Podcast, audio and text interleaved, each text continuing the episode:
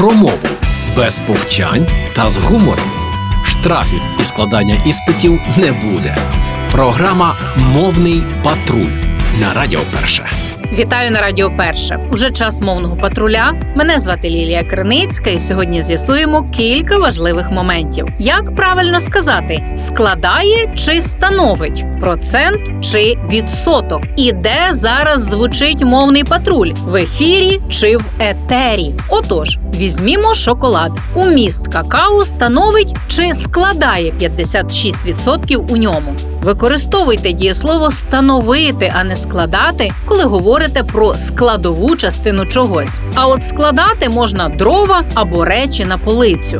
Отож, правильно сказати, уміст какао становить 56%, або ж рівень інфляції становить 22%. До речі, ви часто запитуєте, чи можна вживати слово процент. Так, можна. Процент іншомовне, а відсоток питомо українське слово. Вибирайте той варіант, який вам більше подобається. Ще одна спотикачка житловий і жилий. Запам'ятайте, житловий це той, що стосується житла або призначений для життя людей. Житловий будинок, житлова площа, житловий фонд міста, житловий кодекс. А жилий це обжитий, у якому живуть люди. Тому на етапі будівництва будинок житловий, але він стане жилим лише тоді, коли в нього заселяться люди і, хоча б трохи поживуть у ньому. І на сам кінець, де звучить мовний патруль в ефірі чи в етері, де розташована, але не знаходиться. Будьте уважні.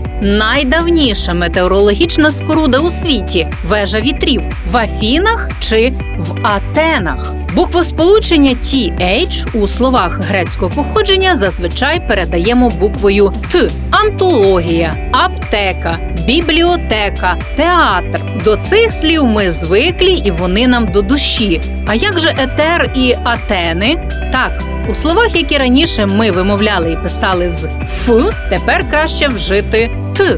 Наприклад, ефір етер, кафедра, катедра, міф, міт, афіни, атени. Зауважу, що правильним є написання обох варіантів і етер, і ефір. Але в інших мовах, як правило, вживають саме літеру Т. А от вживання Ф прийшло до нас та-да-та-там під впливом російської мови. Але москалі на те й москалі, що ніде до пуття нічого не доводять, бо антологія, аптека, бібліотека і театр лишилися з А от афіни, ефір і кафедра стали модифікованими. І тільки нам вирішувати, іти за штучним чи спробувати справжнє. Що ж, на цьому сьогодні і все.